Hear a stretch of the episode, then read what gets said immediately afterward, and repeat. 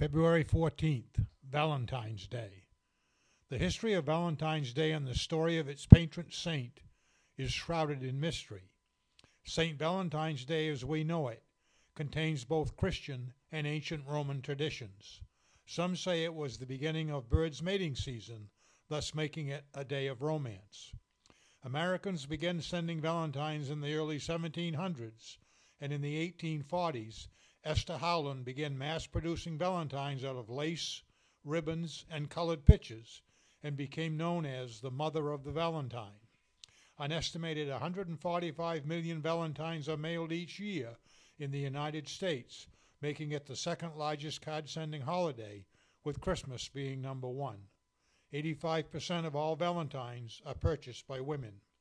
Here are some famous people's love quotes on animals. If I could be half the person my dog is, I'd be twice the human I am. Charles Yu.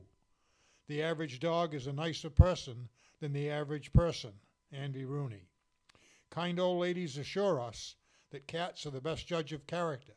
A cat will always go to a good man. Virginia Woolf. Dogs are experts at finding and then filling an empty space in your heart. Unknown. If having a soul means being able to feel love, loyalty, and gratitude, then a dog is better off than most humans. James Herriot. Animals are my friends, and I don't eat my friends. George Bernard Shaw. Happy Valentine's Day. And that's your animal answer.